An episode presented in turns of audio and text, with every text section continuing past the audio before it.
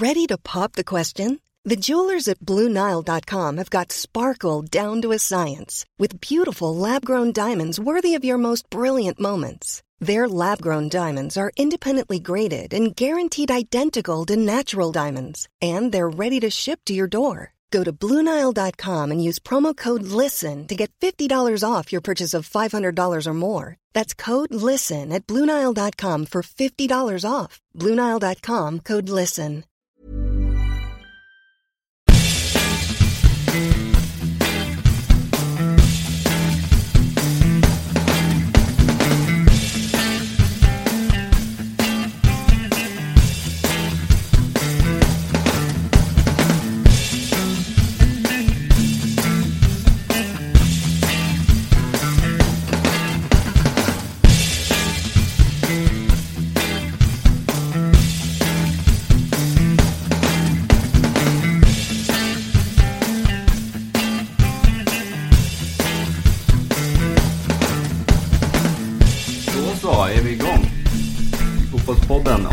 46. Välkomna ska ni vara. Välkommen ska du vara. Och nio, Jonne Nilsson. Tack för det. Det var ett par veckor sedan. Ja, det har blivit ett litet uppehåll men Ja, då är man hungrig igen. absolut. Vi har dessutom fått lite frågor om eh, både Djurgården och Arsenal här. Så eh, det passar väl som handen i handsken. Intressant. Ja. Verkligen. Hur mår du? Mår du bra? Jag mår bra. Det är fint så här i höstrusket. Ja. Kan inte klaga. Kämpa på i färghallen. Precis. Gneta på. Ja, Så det, är- nej, det är som det ska. skönt. Mycket idrott också att titta på. Det är, det är kul. Det är sådär. Nu är det liksom väldigt mycket med Allsvenskan, Elitserien och... Eller Elitserien. Allsvenskan och Allsvenskan ska vi säga. ja. Och lite annat smått och gott. Så är det. SHL för oss andra. Yes. Vi lämnar det där. Eh, hur går det för Djurgården i hockeyn? Bara snabbt. Det gick väldigt bra. Men sen åkte de på ett litet bakslag här senast. De eh, torskade mot Karlskrona hemma på sadden tyvärr. Om de hade tagit den då hade de varit, Succé Karlskrona. om de hade tagit den hade de varit riktigt på gång. De hade tre raka innan det. Ja. Och till och med fyra tror jag de vann på, på sadden om man får räkna det. Ja. Eller straffar eller vad det var. Så de är väl hyggligt med i alla fall. Men det är ingen... eh, Det är ingen guldhockey än ska man Nej. säga. Men, Blir det avancemang då? Till SHL?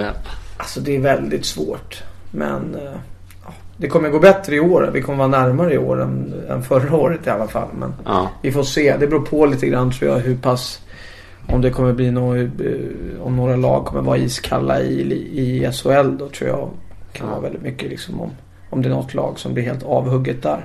Ja. Men jag menar om det blir jättetajt där och alla spelar relativt bra som de gör nu.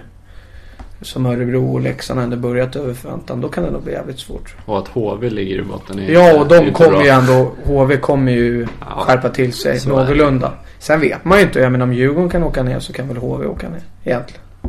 För mig. Ja, för dig.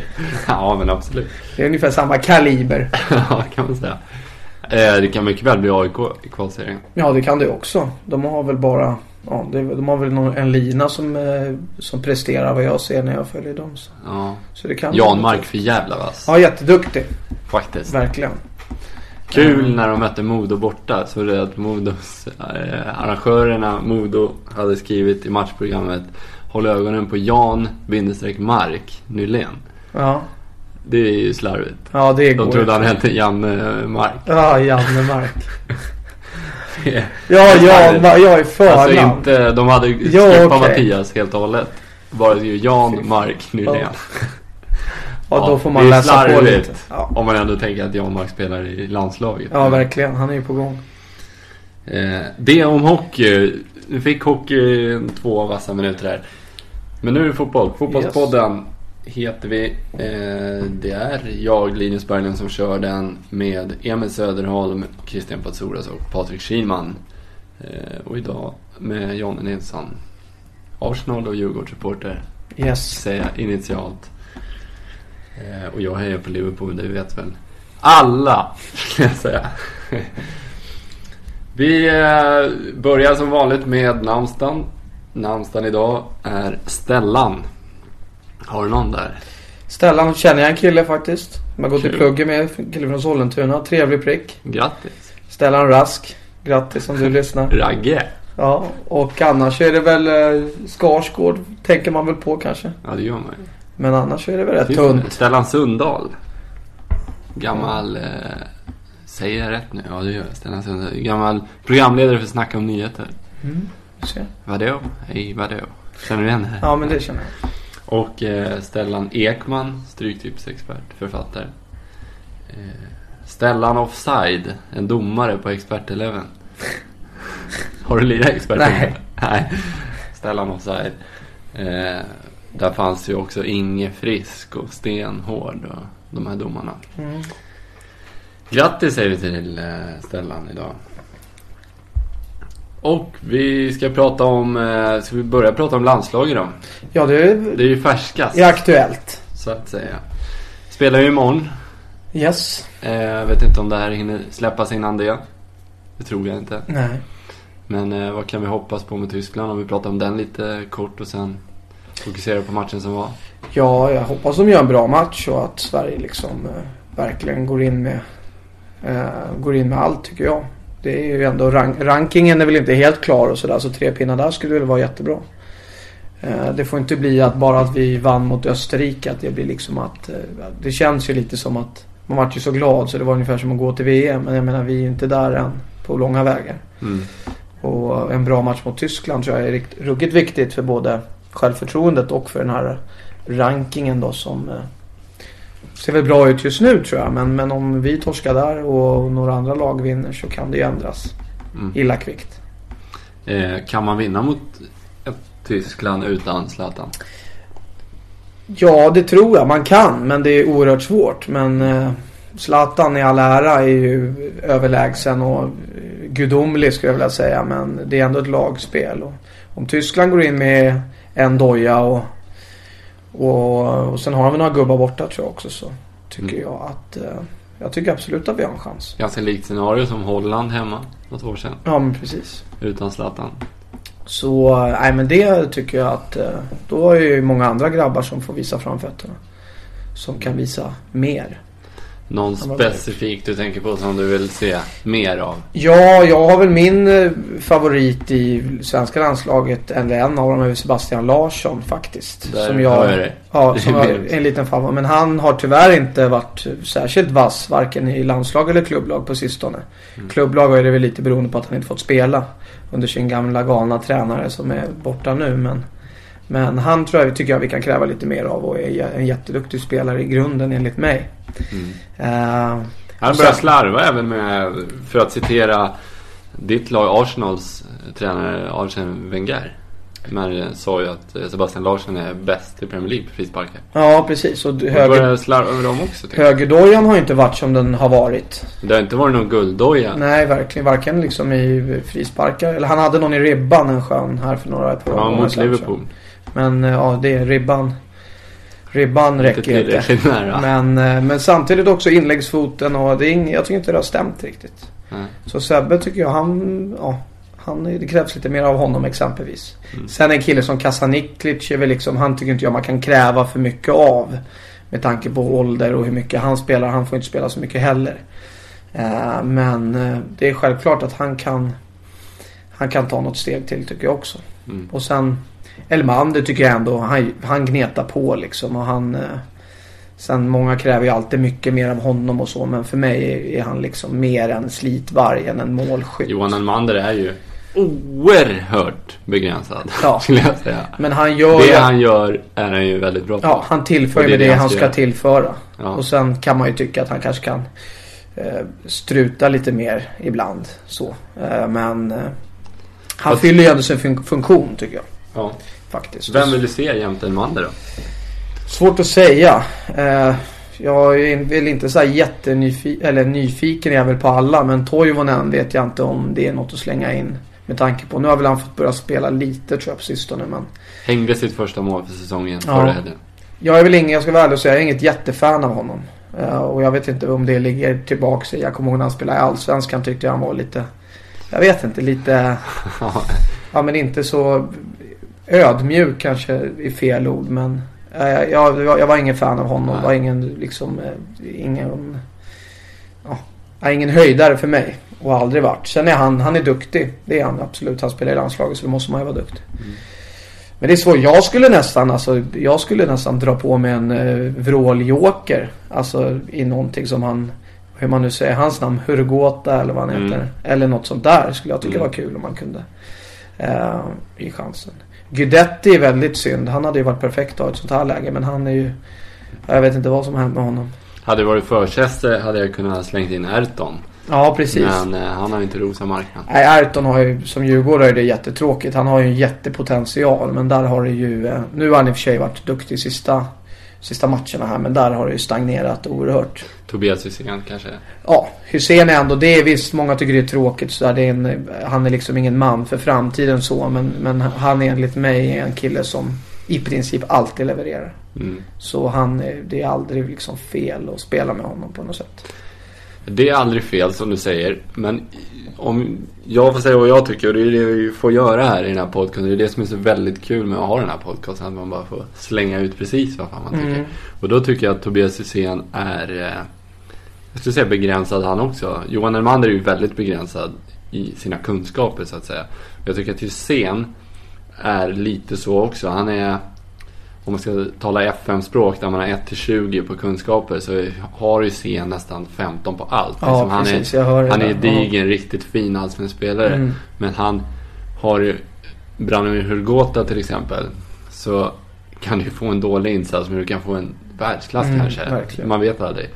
Hysén vet man gör en bra match. Och det kanske inte räcker mot Tyskland. Nej. Nej, så vi, eh, ja, vi får se hur det blir. Men det blir väl, jag tror att det kanske kommer kunna bli någon typ femman av mittfält som det har varit lite surr om. Med, att, med, att Kimpa kanske får chansen. Eller en släpande bom-bom som tar Ja, precis. Och det är i och för sig, det, det, där skulle jag nästan lägga mina, eh, eller det skulle jag nästan förespråka. Mm. Jag, jag gillar Wernbloom. Eh, och eh, ja, det, det är lite sån pondus jag tror vi behöver. Mm. Han tror jag är en, eh, ja, jag tror han är nog en av de i landslaget som har bäst skalle. Mm. Eh, på något sätt. Sen kan det vara lite eh, Sen kan det vara lite väl hårt ibland och, och lite dumma tacklingar och sådär. Men, men någon sån tror jag kan vara nyttigt att ha på plan. Han gjorde väl, inte i sin debut kanske, men i, bland hans första matcher i CSKA Moskva gjorde han ju mål borta mot Real Madrid. Just. Och blev hyllad av sin tränare för att han går in och skiter i vilka han möter. Ja. Och jag tror att det ligger mycket i det. Och jag tycker att därför ska han spela mot Tyskland. Han skiter i att det är Tyskland. Ja. Ska jag bara slänga in också när vi ändå pratar om Värmdö om att han la upp en bild på Instagram för ett tag sedan. Ja. På Håkan Hellström. Och skrev att eh, han må vara Gaisare men världen hade varit en sämre plats utan Håkan Hellström. Ja, det är stort. Det var kul. Det var stort.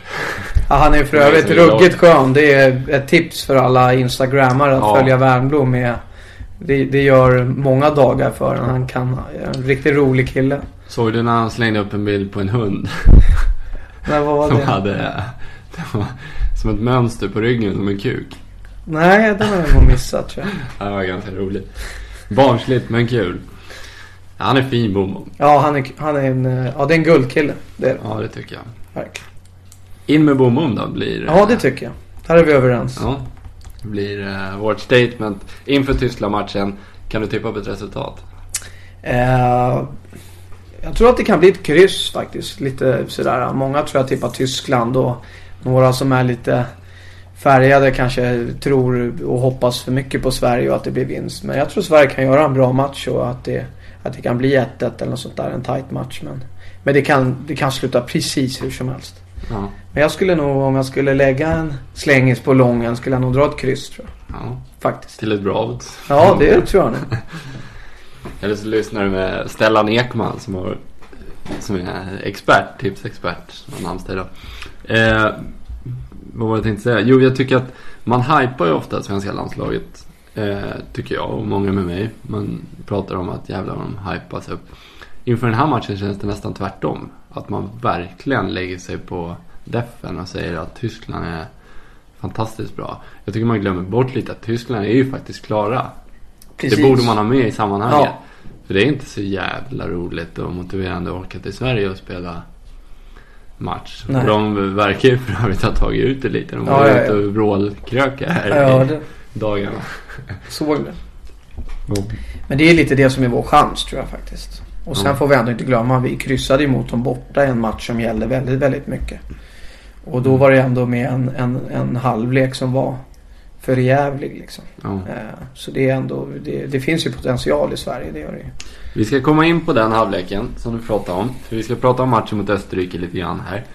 Eh, jag tror att den halvleken de gör, den andra halvleken mot Tyskland, sitter i. Inte...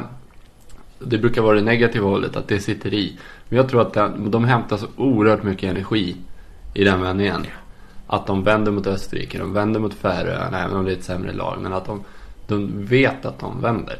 De vet att de kan vända. Ja, verkligen. Jag tror det ligger något i det. Och jag menar om man kan göra en sån halvlek mot Tyskland, då kan man ju göra i princip vad som helst. Mm. Då kan man ju i princip vinna mot Spanien eller, eller vinna mot Brasilien ungefär. Ja, alltså precis. typ. Precis. Så, så det är nog som du säger att Ja, det... det hade ju inte gjort lika mycket att vända mot Färöarna Nej, initialt. Nej. Att de gör den första vändningen liksom mot Tyskland borta är ju...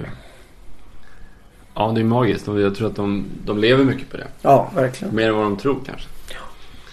Eh, för de vände ju mot Österrike. Vad tyckte du om den matchen? Ehm, vad ska man säga? Det var ju liksom en trevande start. Eh, men eh, nej, de spelade ju upp sig liksom. Eh, sen tror jag att det var lite, de hade, det, det, det var ett, eh, liksom ett par gubbar på plan. Alltså typ att Elm spela exempelvis kan, kan väl jag tycka var lite sådär. Varit borta väldigt länge och för mig är inte han, det är en duktig fotbollsspelare men han är inte så pass bra att han liksom har varit borta i flera månader och bara spelat ett par matcher och sen att han går in direkt. Då hade jag ju kanske satsat på till och med på Kim Källström som även inte har spelat så mycket men ändå varit frisk ett långt tag eller eller ja, exempelvis Wernbloom eller, eller någon annan. Mm. Eh, Så, så men eh, ja. Det är ju med, i fas, med facit i hand man säger så lite grann. Jag hade ju inte sagt det Tror du att det kan sitta i eh, också, apropå att det sitter i från Tyskland-matchen. Kim hoppade ju in Mm. och var fantastisk mot Tyskland. Ja. Skulle säga att han, utan honom hade de inte varit i närheten. Och eh, han hoppar in nu och gör det också väldigt, väldigt bra och slår bollen till Zlatan. Mm. Att det nästan ligger, ligger Kim i fatet att han gjorde så bra inhopp mot Tyskland. Ja. Sen vet man ju inte, eller Kim är ju inte den, han är ju inte den, han, den spelaren han har varit. Och jag menar han kanske är en, och ha han som lite joker på bänken och slänga in han när det behövs kanske. Det kanske är ett, liksom ett vinnande koncept. Det Mm. behöver ju inte vara så att, eh, att han ska spela från start. Han kanske är bättre att han kommer in hungrig och visar vad han gör liksom. Och, för han börjar ju också komma upp i åren. Så det kanske är, kanske är en blivande super sub eller Ja, men det kan det vara. Och jag säger inte att Kim Källström är bättre än Anders Svensson eller Elm. Men han har mer den här auran och potentialen att vända en match. Än vad de har. Ja. Även om Anders har kommit in och gjort ett par Ja. guldinhopp så... För mig, alltså för mig är det jättesvårt. Alltså alla våra mittfältare för mig tycker jag håller ungefär samma, samma nivå. Alltså Anders Svensson, Albin Ekdal, Wernbloom och Kim. Mm. Eh, och, och Rasmus Elm då liksom. De, de är, har, är totalt olika spelare. Men för mig håller jag alla ungefär. Alltså på samma nivå. Ja. Eh, om man räknar in liksom ålder och, och, ja, Ja. och egenskaper liksom. Så det, är- ja, Ja, det är där, där, kan jag, svårt. för, där är det svårt för Amrén. Det är väldigt svårt. Eh, och där tycker jag alla olika. Men, men där kan jag förstå att man roterar lite. För för mig är de, det är ingen som så sticker ut så jättemycket faktiskt. Men där kanske han väljer, som vi är inne på med supersub och avbytare, att han väljer kanske... För, för mig till exempel, Rasmus Elm är ju... Och Albin Ekdal är också en sån för mig. Som ska de spela ska de spela från start. Annars behöver de inte ens hoppa in. Medan Kim och Anders kan hoppa in och förändra Ja. någonting. Och samma sak med Wernbloom också är en, är en perfekt spelartyp. Man kan slänga in för att väcka liv i en match. för Ja, att han väcka liv in i och ett ta lag. ett gult eller vad Ja som helst. precis. Han är ju verkligen en sån liksom. Som, Mot Irland hemma 0-0 så att jag skrek på tvn att jag ville ha in Wernbloom. Att han Ja. skulle gå in och ta ett gult. för ja, att det hände ingenting. Nej, nej, nej. Det kan ju väcka. Ja, och han är ju en sån, Wernbloom är ju nästan som om man kan jämföra lite med, med hockey. Alltså framförallt, jag tänker typ liksom NHL. Att man tar in en kille som ja, kan, kan ta en utvisning eller göra något fult. Eller bara sätta en, en Mm. tackling för att väcka laget. Liksom. Wernbloom är lite en sån typ Mm. för mig. Men samtidigt så är han ju, alltså i, i sina bästa stunder är han ju duktig fotbollsspelare också. Ja. Och kan ju liksom ha visat att han, han kan gå upp och knoppa in kassar och, Mm. och, och göra mål. Han är ju relativt målfarlig också så det är inte bara en det är inte bara ett liksom eh, yrväd eller liksom, eh, ja, det är inte bara en, en galning liksom. Mm. Eh, du var inne på också att eh, innermittfältarna är lika bra. Att du förstod att Erik Hamrén roterar mycket. Mittbacksproblemet får vi väl ändå säga att det är. Mm. Har ju också samma typ av problem. Ja. Ja, att alla är ungefär ja. lika bra slash kanske mer lika dåliga. Ja. Och till och, och med ju, då... Det har ju Sverige alltid haft som ett, sitt flaggskepp. Liksom, att det är, centrallinjen är fantastiskt stark. Har det alltid varit genom alla år vad, vad har du för syn på det? Där är ju egentligen samma sak. Fast jag skulle vilja säga där att kalibern är ju kanske något under mittfältet. Tycker väl jag. Även fast man tittar att mitt, alltså våra alla våra mittbackar vi har spelar ju rätt stora ligor och i bra lag. Men där har vi ju till och med killar som är utanför långt utanför startelvan som är jätteduktiga också. Som jag, ja, exempelvis då typ Rasmus Bengtsson som gör det jättebra i Holland och även killar från Allsvenskan som står och knackar på dörren. Mm. Eh, då, ja, alltså, ja, vi har ett par mittbackar i AIK exempelvis. Och, och Ja, där är ju väldigt många. Men det men kanske är det, inte en, som... är det en negativ utveckling tycker du? Exempelvis Hamren. Anledningen att ta upp det, det är intressant tycker jag. Eh, Hamren har ju verkligen fört in någonting som inte fanns tidigare under Lagerbäcks. Mm. Men samtidigt har han ju nästan suddat ut Lagerbäcks tänk. Ja. Att det ska vara en stark central linje. Sen kanske det bara har med tillfälligheter att göra. Att han inte har lika bra tillgå som Lagerbäck hade. Men är det negativt tycker du? Att man börjar fokusera för mycket kanske på det offensiva? Det är svårt att säga. Jag är lite splittrad i, i, i Sveriges mittbacksfråga överlag. För eh, jag vet inte, Antonsson och Nilsson på något sätt. Det, det, är en tillfällig lösning på mig, eh, för mig. Jag tycker alla pratar om att de spelar i princip bara för att de har spelat några matcher nu och gjort det bra. De spelar inte för att de är bäst. Mm. På något sätt. De spelar bara för att det är de som fungerar bäst just nu. Mm. Medan en kille som jag, ja, för den mittbacken jag håller högst är Jonas Olsson. Men han får inte spela på grund av att han ja, gjorde en dålig insats här i, i kvalet för ett tag sedan. Eh, men han är ändå den som möter de största spelarna vecka in och vecka ut och gör det väldigt bra. Mm. Och tror jag är en väldig pådrivare på planen också. Men samtidigt så är det ju så, den som är bäst för tillfället ska ju spela. Men eh, de som vi spelar med nu känns lite som en tillfällig lösning. Eh, speciellt och jag är väl, Per Nilsson håller jag väl något högre än Antonsson. Antonsson tycker jag kan se lite skak ut emellanåt. Mm. Både då, jag, jag såg både träningslandskampen mot Norge live och även Irland borta var jag där och kollade. Och, eh, och du var och där, där i... Ja, det var. Kul. Och där gjorde, eller Antonsson hade ju ändå liksom, det var inte helt hundra. Eh, speciellt Norge var det relativt rörigt och ja. Irland var det ändå lite, ja. Men han var skakigt. ganska bra nu, tycker jag. Det var absolut. Eh, men, men det är ju skakigt som du säger. Ja, jag vet inte. Han... Eh, det är ingen... Det är ingen liksom... Eh, det är ingen ny Mellberg direkt. Mm. Även fast Mellberg var ju unik på sitt sätt. På både gott och ont. Men... Eh, men jag ja. tycker det, det är ju fascinerande nästan hur eh, många, stora delar av svenska folket vill ha mer hela tiden. Gräset är grönare på andra sidan. Att vi var ju nästan världsledande inom liksom defensiv fotboll. Mm. Sen är defensiv så väldigt negativt ord ja. hos oss svenskar. Att, jag menar, ska inte vi slå oss för bröstet och säga att vi faktiskt är, det är ju väldigt, väldigt bra att vara mm. världsledande. Ja. För ett litet land också. Ja. Ja, verkligen. Nej, vi har ju alltså... Ja. Men det är väl så. Det, det har väl liksom med, eh, med tiden att göra också. Den, den åldern, de flesta är ju i backlinjen. Jag är ungefär i, i samma ålder. Liksom runt 30 sådär. Eller Martin Olsson är lite yngre. Men, men, och det är väl liksom alla. De är, det är duktiga killar. Men det är liksom inga, mm. det är inga topp, topp killar. Sådär. Mm. Men det är som sagt, de är ändå många så det är bra på så sätt. Men det är liksom inga, mm. det är inte så höga pikar liksom.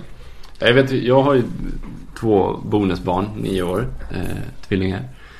Och jag har kollat runt lite på olika, i olika klubbar hur man jobbar. Och, och mycket av de svaren jag får eh, på mina frågor som jag söker svar på. Det är ju det är ofta att man man fokuserar med boll nu hela tiden och man fokuserar på att man ska efterlikna kanske Barcelonas sätt att spela. Att man vill, man vill närma sig tiki-takan i svensk fotboll. Och det, ja. Det finns ju något farligt i det, Ja. givetvis. Att släppa det defensiva för mycket. Det behöver inte vara rätt och jag anser ju att det är klart att det är ett plus om du är en duktig mittback och du är duktig på fötterna och sådär också men i vissa fall kan det ju räcka rätt långt också att vara typ en Petter Hansson liksom och, och rensa till inkast. Mm. Ja, jag förespråkar inte det absolut inte men, men det får inte bli för eh, Det får inte bli för fint heller. Eh, Det kan ju ha med också med, eh, vi har ju Zlatan Ibrahimovic, en världsstjärna får vi ändå säga, kanske topp 10 i världen. Eh, en av de absolut bästa, när han är som bäst. Och det är ju klart att ett litet land som vi är där det inte sprudlar av världsstjärnor, då vill man ju vara Zlatan på Ja. skolgårdarna. Så jag tror att det är väldigt, väldigt många som börjar spela fotboll idag som springer runt med Zlatan-tröjor och vill vara Zlatan. På ett annat sätt för några år sedan kanske det fanns folk som ville vara Johan Mjällby eller Mm. ville vara Olof Mellberg. Och det är inte många nioåringar som springer runt och vill vara Antonsson. Tyvärr, eller Nej. tyvärr och tyvärr. Men det skulle ju vara bra om det fanns lite olika. Ja. Från 94-laget till exempel fanns ju i varje lag det Ja. någon som var... Och det var ju samma med bara för några år sedan. Jag menar så var det ju med Ljungberg och Henke Larsson. Då hade vi ju tre världsstjärnor egentligen. Mm. Eh, med Zlatan då också. Det är Och. Mellberg. Ja, absolut. Så det är, men som sagt, det är ändå att ha ett... Eh, jag tror det är väldigt bra. Jag tror ändå på att, jag är en sån som tror mer på att du har, att alla killar håller bra, en bra nivå än att man har en Zlatan och alla andra är mediokra liksom. Mm. Jag tror det är ett nyttigt, det är ändå en lagsport. Så jag tror att det är väldigt nyttigt att det är en relativt jämn nivå. Och det är det ju. Förutom Mm. då Zlatan som håller en, en helt annan nivå. Och nyttigt ändå att träna på konstruktiva saker. Ja. Från när man är liten. Ja. Det är lättare att vara destruktiv. Mycket lättare. Ja. Ja, det om det. Landslaget. Vi håller alla tummar vi har inför imorgon. Eller inför idag när ni nu lyssnar på det här. Eh, du trodde på 1-1. Mm. Eller kryss i alla fall. Mm. Ja, Jag faktiskt. På, jag tror på 2-1 till Tyskland, tyvärr. Mm. Eh, jag ska säga det mot Österrike. Man var ju fantastiskt glad givetvis när Zlatan gjorde mål. Eh, fint mål också i slutet. Men jag hade tippat Martin Olsson som sista målskytt. Oj, vi ser. Och det går ganska bra med cash. Eh, bara någon känsla jag hade. Eh, Det är många så, gånger jag har fel också ska jag säga. Men eh, det hade ju varit lite halvroligt att flagga med. Att man ens tippar honom som målskytt och inte får något för det är ju tråkigt. Ja, verkligen. Hör du, eh, Arsenal ska vi prata lite om. Mm, gått ja. bra. ja, det har de. Leder Det gör de. Premier League. Samma poäng som Liverpool. Yes. Mm. Eh, har börjat bra. Sen ändå inte för att vara eh, negativ på något sätt. Men har väl Arsenal har ju inte riktigt haft så många. Mött så många av storlagen än. Eller inte något av dem. Om jag får säga vad jag. De har ju bara mött eh, Tottenham som för mig inte är ett. Inte är bland de största. Inte ens i år. Efter alla dessa värvningar. Mm. Så tror inte jag särskilt mycket på dem. Eh, så det får man väl räkna in. Men absolut, de har börjat bra och spelat en bra fotboll. Och eh, många killar har tagit steg framåt. Absolut. Bara nu när du nämner Tottenham ska jag säga det. eh, Jag kommer att lägga upp Tottenham Hotspur som plats 5 i vår tabelltippning. Vi la upp Liverpool plats 6 här för ett tag sedan. Fortsätt titta på den eh, tippningen. Följ den. Har du följt den? Ja, jag har följt det. Mm. Mm. Vad tycker du? Jo då, det är... Ja, jag, jag håller med till stora delar. Ja. Absolut. Ja. Så plats 5 alltså Tottenham kan jag säga här. Eh, och det kommer jag skriva på Facebook. Så fortsätt där. Kommentera gärna vad ni tycker om eh, den tabelltippningen. Men eh, Arsenal då. Jack Wilshere var ute och tog en liten röka. Tog en cigg. Ska han inte få göra det då? Nej, det vet jag. Det, då får han väl göra det liksom i, bakom stängda portar i så fall kanske. Men... Känns det fel? Det känns som att det, då är det krök liksom. Ja. Om Sen man är, tänker Nebosha och de här uh, Svanen med Bobban och de här grabbarna. När de tog en röka, Vialli, då är det ju på ett helt annat sätt. De har ju en rök-aura. Det är okej att de tar en cigg och går in och hänger i andra halvlek typ. Ja. Men Wilshire, det känns, det känns konstigt. Och som han säger att han håller ciggen åt en vän Ja. i munnen. ja. Nej det där är ju, men jag menar det där kan ju hända, hända alla. Och vad hade han? Han hade väl svarat med att lägga upp en bild på Zidane med en cigg i munnen eller vad det var. Och det är liksom, men eh, Men Zidane har också en liten aura av ja. rök. Sen så är väl inte Wilshere där riktigt än. Zidane, eh, han, han kunde ta några cigg. Det, Det gjorde inget. det gjorde inte så mycket. Wilshere är jätteduktig men han är inte riktigt där än. Han gjorde mål sist mot West Bromwich. Ja, det gjorde eh, Per Svensson och Niklas Bynér, två kamrater som hejar på Arsenal. Per Svensson har varit med i podden några gånger. Han, eh, eller båda två var furiösa och tyckte att Wilshere var usel första halvlek. Ja. Ville att Ja. han skulle ut. ja, han hade ingen bra match. Men eh, hänger. Precis, och det...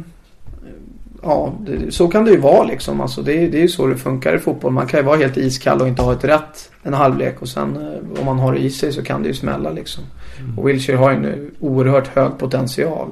Så eh, jag är väl en sån som, eh, det, jag skulle inte heller ta ut han i, i onödan liksom. För där han har så pass mycket i sig så där kan det liksom, det kan smattra till eh, på en sekund där liksom. Mm. Eh, på något sätt. Så, nej, det, var, det var bra för honom att han gjorde mål. För han har ändå varit, han har varit duktig i år så. Men han, han är ändå inte, han är inte den som har tagit något, det största klivet alls egentligen. Mm. Och han är väl ändå den som, eh, skulle jag säga, en av de som har högst potential i laget. Absolut. Ja. Tillsammans då kanske med, alltså Özil kan man ju kanske inte, han är ju en, han är ju en utblommad världsstjärna redan. Så det är svårt att jämföra med honom. Men, men sen är det väl kanske Wilshere och, och Cazorla och ja, som har sådär. Walcott som kanske är lite för ojämn men, men eh, När vi pratade inför förra säsongen rent av. Så vet jag att du efterlyste att eh, Aaron Ramsey skulle börja ta för Ja. sig. Ja, där- Och vilka kliv! Ja, där får jag äta upp lite grann. För där var jag faktiskt, det var inte bara, jag ska vara ärlig och säga, det var inte bara att jag sa att jag liksom väntade på kliv. Jag var väl nästan att jag, jag ifrågasatte väl nästan hans, eh, ja, hans fotbollskunskaper överlag. Och ifrågasatte om han verkligen skulle bli den, eh, den Premier League-spelaren av yttersta rang liksom. Och det har han ju verkligen visat att han har ju varit ja, överlägset bäst i mina ögon i år. Och har ju ett målsnitt som en, en, en vass forward i princip. Från Även i mittfältet. Champions League. Verkligen. Så han, eh, ja jättekul. Och där, eh, där får man faktiskt hylla Wenger lite grann. För där man har ifrågasatt både Ramsey och Wenger lite grann. För man tycker att det har givits lite väl mycket chanser. Och kanske varit lite övertro till och med. Men, men där ser man att det, det lönar sig. Mm. Eh, och nu får man hoppas att det håller i också förstås. Men, eh, nej, men mittfältssituationen ser jättebra ut i, Arsenal. Även på grund av alla skador så där. Det är ett, ett, ett ruggigt bra mittfält. Det är intressant det där alla eh, fotbollsfans och förstå sig på det. Det finns ju många experter i sofforna Mm. som dessutom inte ser träningarna och sånt där. Eh, och nu menar jag inte att såga dig på något sätt att du kritiserade Aaron Ramsey. För jag kritiserar ju till exempel Jordan Henderson och Lucas Leiva att de fick så oerhört mycket förtroende. Men de har också blommat ut. Och blivit riktigt, riktigt bra till och med. Lucas är jätteviktig. Och Henderson gör ett jättejobb och är publikfavorit från att ha varit sågad. Eh, och det är lite samma syndrom, även om de inte har börjat spruta in mål. Så de har ju andra roller än vad Ramsey har. Michael Carrick, en annan, fick inte alls det att stämma riktigt i United i början. Många ifrågasatte han. Visst, han är duktig, men Manchester United är duktig, är han så bra. Och sen, jättebra.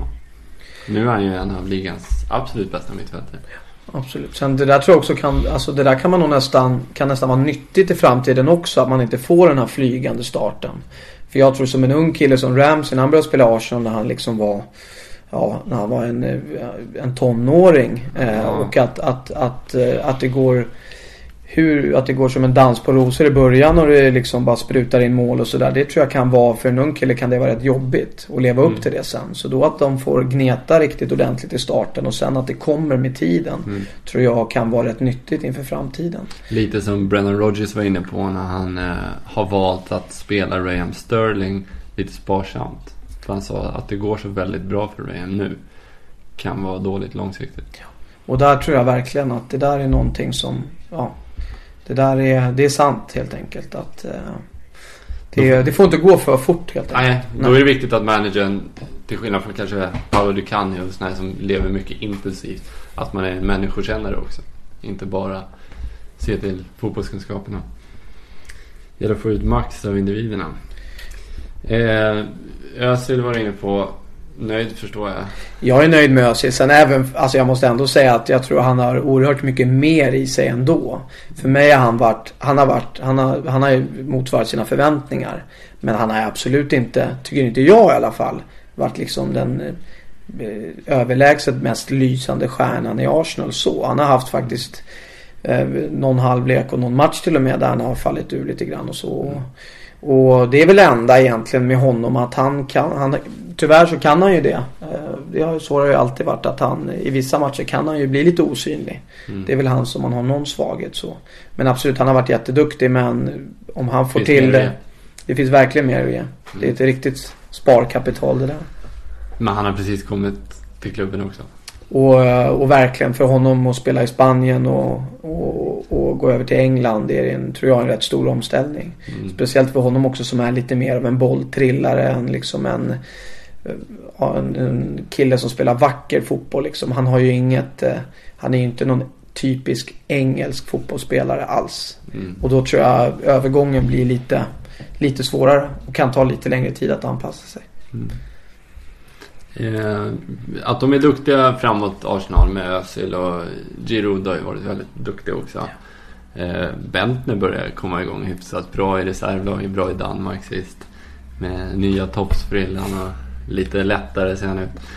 Eh, och de har Ramsey, Widger och Cazorla offensiv kraft.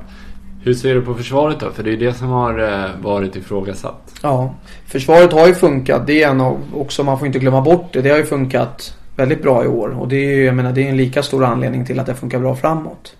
Uh, och där måste man säga att Kieran Gibbs har gjort det jättebra. Uh, han är... Uh, har gjort, han har varit bra i varenda match. Han och en kille, kliv. Ja, en kille som man glömmer bort lite grann. För han kanske inte syns Kanske inte syns på samma sätt. Men han är jätteduktig defensivt och hänger med upp i anfallen och, och har varit grym. Verkligen. Mm. Och en annan kille som ta kliv och tog väldigt många kliv förra året. Det är ju Carl Jenkinson som är ju en komplementspelare egentligen. Eh, men eh, gör det jättebra när han kommer in. Har inte Sanja också börjat hitta tillbaka till det har han. Han, han var jag lite tveksam till, till hans inställning och han gick ut någonting med att han var väl inte så sugen på att fortsätta i Arsenal om det fortsatte som det, som det var ett tag. det gick det var. väl väldigt knackigt för honom? Det gick ju knackigt för honom och han var väl Ja, han var helt enkelt. Han ställde ju frågan tror jag till, till Wenger Arsenal. Att han ville liksom att det, det är slut med att man säljer bort sina stjärnor och sådär. Han började ledsna lite grann. Mm. Men han har gjort det jättebra. Och han har ju, jag menar för, ja vad kan det nu vara, men för tre fyra år sedan var ju han enligt mig bästa högerbacken i Premier League. Och sen har han varit lite halvknackig ett par säsonger. Men eh, har gjort det jättebra, även gått in i som mittback och gjort alldeles utomordentligt där också. Eh, men han har väldigt hög potential, alltid haft. Mm. Och, men han, det känns som att han har hittat tillbaks till gnistan lite grann. Liksom. Mm. Uh, Vem är bäst av Ashley Cole och Kieron Gibbs har vi fått en lyssnarfråga när vi är inne på Kieron Gibbs. Uh, jag är väl egentligen fel man att svara på det för jag har uh, Ashley Cole måste jag säga är bland de fotbollsspelare jag tycker om minst. Ja. Av, av många olika anledningar. Men då kanske vi ska skicka vidare den frågan till kanske Patrik Schima kan svara på den nästa vecka. För att det är... Eh, jag avskyr Ashley Cole. Ja. Så jag kan inte heller svara på den. Eh, faktiskt. Till, om vi säger så här, till eh, personligheten. Så måste jag säga att Kieran Gibbs är överlägsen. Men ja, överlägsen, till eh, fotbollskunskaper får vi överlämna det till någon annan. ja, precis. Leighton Baines är väl bäst? Ja, men så kan vi säga. Bättre än båda. Vi, vi svarar Leighton Baines på den frågan. Det tycker jag. Jag, jag ringer Patrik Kihlman nu. Kollar om, om han svarar. Det är en märklig fråga att ställa. Ja, hallå? Hallå? Patrik Kihlman. Ja men tjena, är det Fotbollspodden? Det är Fotbollspodden, det är i sändning. Eh, ska, bara, ska egentligen bara fråga, en märklig fråga. Vem Ja. tycker du är bäst av Ashley Cole och Kieron Gibbs? Ashley Cole och Kieran Gibbs. Ja, Ja, då måste jag nog säga Ashley Cole. för Jag att... tror du skulle fråga... Nej, för att... Eh, nej, jag tycker att han är betydligt bättre än, än Gibbs. Han, ja, han, han gör alltid en bra match. Jag tycker Gibbs är lite mer ojämn. Kan vara både bra och dåligt, men Cole tycker jag är lite jämnare. Ja, ja tack ska du, tack ska du ha då. Baines och Cole, ja. Ja, där är väl Baines bäst. Ja, det tycker jag. Vad, eh, vad har du för dig? Jag är ute och går. Eller jag och nu är ute och går. Jag pallade inte så mycket så jag tog till promenaden istället. Ja, trevligt. Stort, vuxet. Ja, vuxet. Ja, mycket. Eh, har du något annat du vill tillägga? Nej, jag vet inte riktigt vad ni grabbar har surrat om, men jag antar att är en del Arsenal-surr och att John är rätt nöjd och glad. Så det är kul efter alla sågningar i podden. Ja. Så det, nej, men annars tror jag ni, ni gör det bra grabbar. Det gör vi. Det tror vi, hoppas vi. Men du, vi, vi Ja, hörs det- då. Absolut. Roligt att ni ringde. Tack ska du ha. Ja, Hej. vi hörs. Hej. Ashley Cole alltså. Ja. Betydligt bättre. Men för att Ja, får och man säga. så får man väl Kieran Gibbs eh, behöver väl göra ett par säsonger till för att kunna mätas med Ashley Cole som ändå har varit en, eh, en, eh, en topp, varit bästa vänsterbacken i Premier League väldigt många år. Så, så jag Ja. förstår Putte där. Eh, absolut. Men det är en superfitta kan vi Ja. konstatera. I alla fall. Eh, något annat då? Hur, eh, vad tycker du om Manchester Uniteds, inte kräftgång kanske, men lite svajigt har det varit. Ja, eh, som man säger, det är lite, lite överraskande faktiskt. Eh, tycker ändå att eh, David Moyes har ändå haft ett, eh, ja, ett bra lag eh, från början. Och har väl ändå haft, eh, vad jag förstår, resurser eh, att, att förstärka och, och så vidare. Det har väl inte liksom eh, varit tunt på det sättet. Men Han har ju kämpat för att Everton ska ligga före i 11 år och nu, nu har han lyckats. Ja men precis. Men, och det är väl lite... Vad, vad, vad beror det på egentligen? Jag vet inte riktigt. Van Persie har väl liksom inte riktigt... Han har ju varit lite skadad och kanske inte har varit i det slaget. Han har varit både i United förra året och i Arsenal åren innan det. Eh, Wayne Rooney tycker jag ändå gör sitt jobb. Det är jäkla tur att de har honom. Annars hade de nog legat ännu längre. Han är vass alltså. Det är han. Riktigt bra. Han kan man ju inte säga någonting om. Det är ju en, eh, en eh, ja, absoluta världsklass. Och nu har de eh, en belgare, ännu en belgare får vi säga. Kryllar av bra belgare i Premier League. Verkligen. Eh, Adnan Januzaj som gör två mål åt Sunderland. Ingen jättespelare tycker inte jag. Men eh, jag tror att det är jätteviktigt att ha en sån kille i det läget. Ligga under med 1-0 mot Sunderland. En kille som inte har historiken riktigt. Alltså han... Han skiter lite i United. Förstår du vad jag tänker då? Att Gigs och... Ja men allihop. Rio och Carrick och de här. De, det känns som de är så jäkla tyngda av läget. Men så kliver Janusaj in som skiter i allt vad nerver och press heter och går in och dunkar in två. Ja, jag måste säga att jag är jätteimponerad av honom. Faktiskt. Eh, jag har inte sett honom så mycket men, men eh, av en sån ung kille gå in i en sån jobbig situation och liksom eh, och leverera när det är stora världsstjärnor Ja, som inte den gör det. tror att den är lika jobbig för honom som de här andra stora världsstjärnorna? Alltså jag tänker på United-historik, att veta av läget, känna av. Samtidigt, han, visst han har inte samma press på sig. Det har han ju absolut inte som, eh, som de stora grabbarna har. Men jag tycker ändå liksom om man, om man väger upp det med, med den rutinen de har. Det, då, liksom det ja, köttet på benen som, som eh, de mer erfarna killarna har så tycker jag det väger upp lite grann. Eh, Så jag är jätteimponerad av honom. Mm. Måste jag säga. Ja. Eh, spännande att följa United som möter Southampton hemma nästa. Southampton är, är vassa, Ja, får man säga. verkligen. Hatten av för dem. Deras arbete. Eh, Tottenham förlorade ju med 3-0 mot West Ham hemma. Ja, jätte... Vad kan man dra för slutsatser av det framöver? Jätteöverraskande och eh, jag, jag såg inte matchen. Jag följde den lite sådär eh, liksom. eh, Jag följde plingen. Mm. Eh, men eh, vart jätteöverraskad. Satt liksom, jag vet inte när de gjorde första målet. West Ham det var typ i, det var ju 60 kanske. Något liknande. Ja, någonstans där 55. Ja, man satt väl i princip och väntade på att Tottenham skulle göra mål. Mm. Och sen så bara smattrar in åt andra hållet. Jag såg matchen och det var fruktansvärt tråkig första halvlek. Händer ju egentligen ingenting. Fortsätter likadant i andra egentligen. Bara att det smäller in tre kassar till West Ham. Spurs litet övertag men... Ja, konstigt. Det känns som det förföljer, det spökar på Tottenham att de alltid, år efter år, ska inte jag säga så mycket som jag är på Liverpool. Jag säger bara vad jag tycker och vet om Tottenham att det alltid är någon hemmaplump. Norwich hemma förra året va? Och det är alltid någon gång de verkligen plumpar. Att det blir 0-2, 0-3 eller något mot ett ganska, på pappret, dåligt lag. Då. West Ham är inget dåligt lag men Tottenham är betydligt bättre. För mig så, jag håller Tottenham lite grann som, de kan spela jättebra fotboll och är ett oerhört bra lag emellanåt men jag saknar den där lite vinnarkulturen tror jag i hela klubben på något sätt. Mm. Eh, att de, eh, jag vet inte för mig, jag tror det saknas lite till och med liksom eh, på, eh, det, är ingen stor, alltså det det är en stor klubb självklart men det är inte, det är inte den här eh, monsterklubben liksom. Nej. Och nu ska jag inte heller säga så mycket eftersom Arsenal det dammar ju på troféhyllorna där också men men Fast det, det är en det, är ändå en historia. annan, det är ändå en annan historik och, och Men det tar ju tid att bygga sånt och Tottenham har ju onekligen något intressant på gång i alla fall. Sen är jag ändå lite att eh, jag är en sån som ifrågasätter det här lite grann med att och, och värva sönder. Eh, För mig så tror jag att eh, det kommer ta ett tag för Tottenham att spela ihop alla grabbar.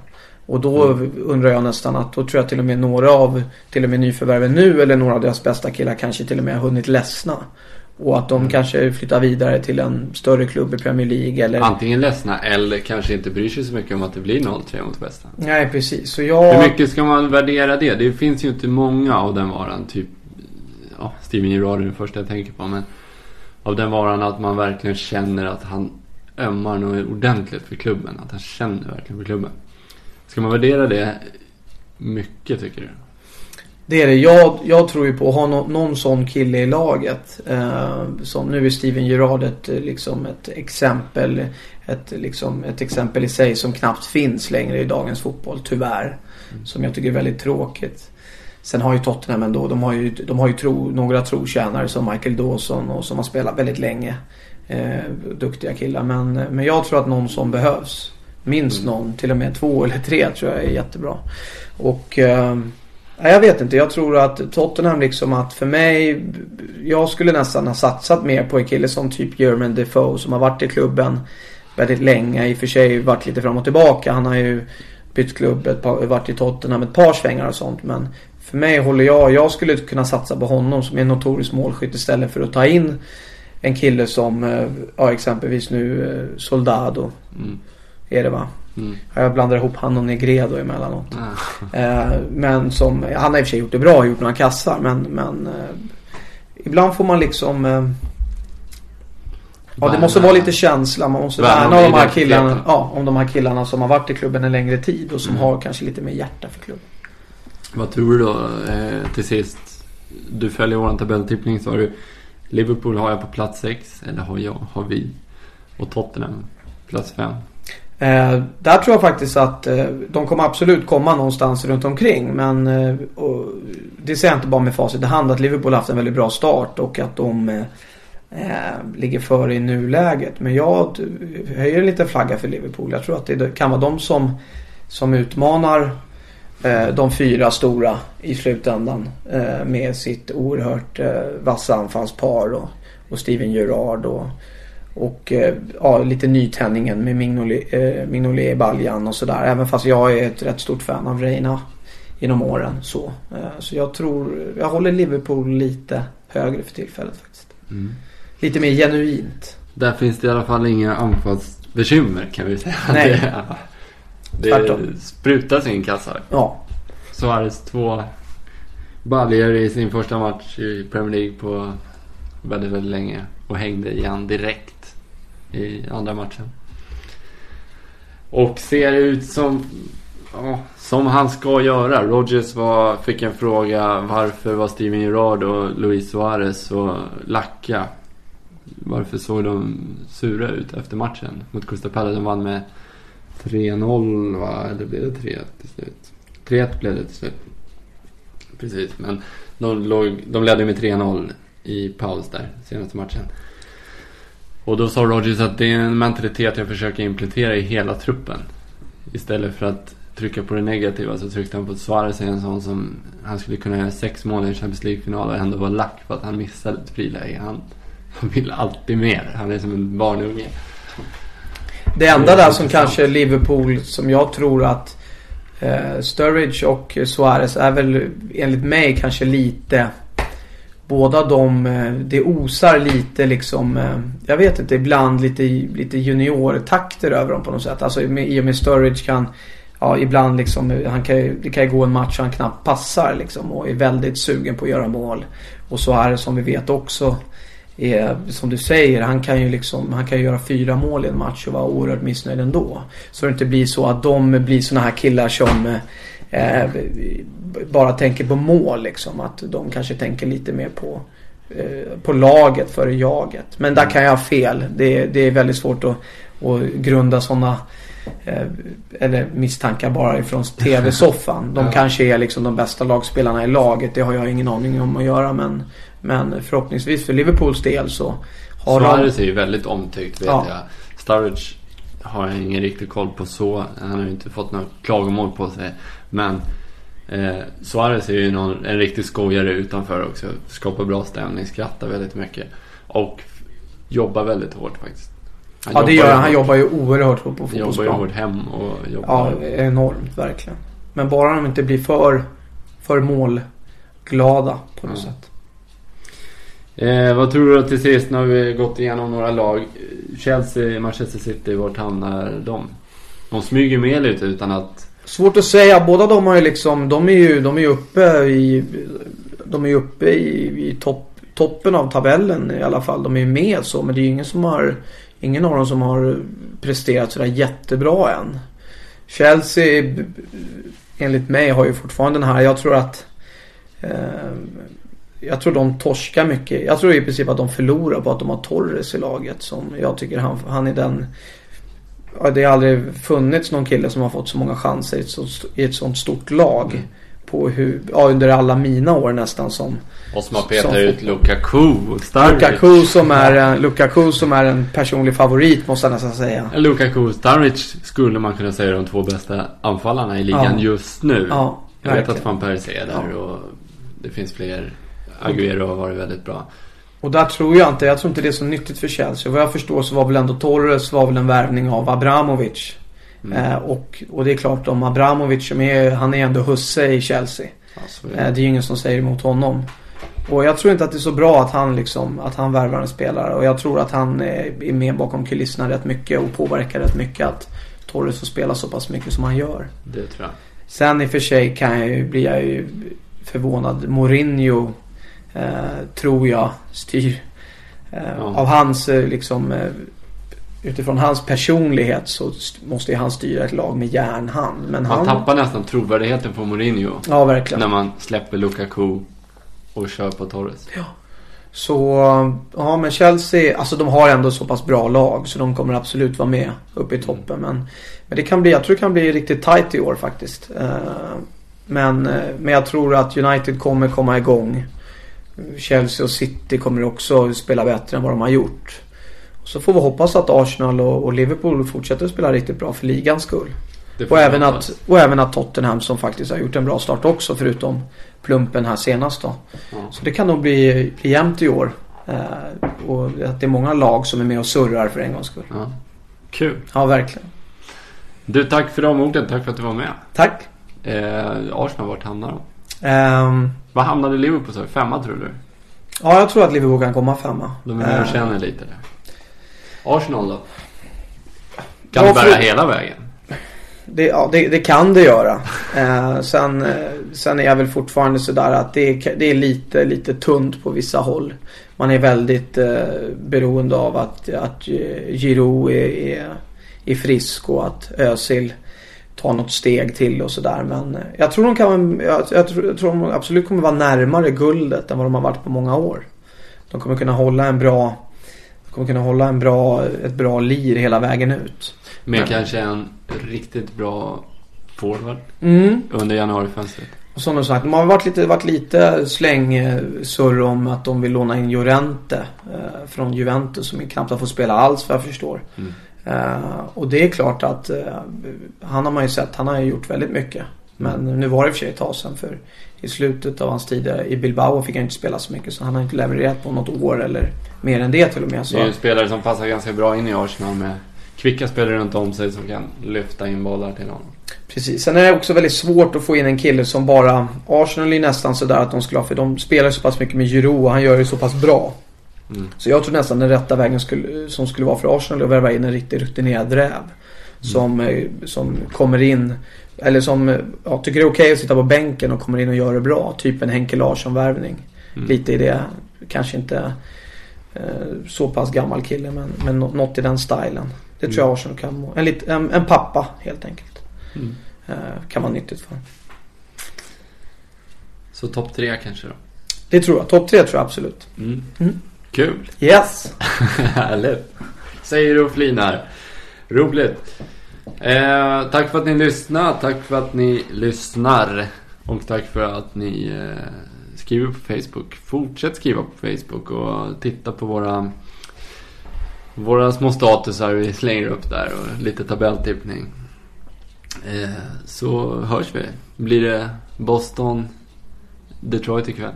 Ja, det är inte ofta det är så pass tidiga NHL-matcher så ett litet slängkik Eh, blir Skadar inte. Absolut. Många svenskar på banan. Ja, jättekul. Mm. Och eh, på gång. Eh, Affet själv var ju helt här. Senast tror jag det var ja, Treas eller vad det var. Clownfrilla.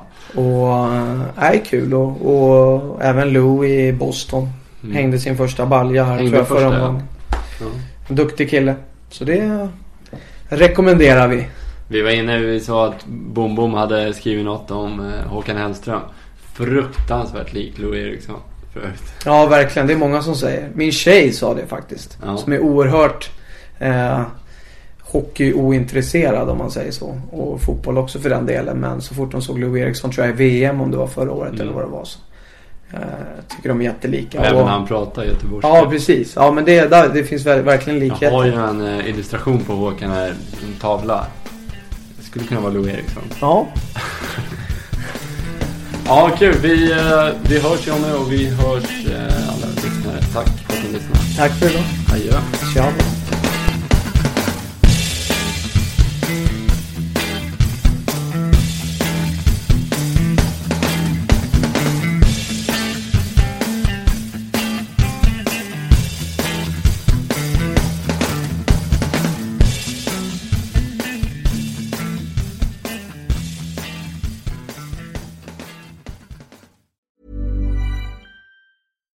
Deserves the best, and there's no better place to shop for Mother's Day than Whole Foods Market. They're your destination for unbeatable savings, from premium gifts to show-stopping flowers and irresistible desserts. Start by saving 33% with Prime on all body care and candles. Then get a 15-stem bunch of tulips for just $9.99 each with Prime. Round out Mom's menu with festive rosé, irresistible berry chantilly cake, and more special treats. Come celebrate Mother's Day at Whole Foods Market.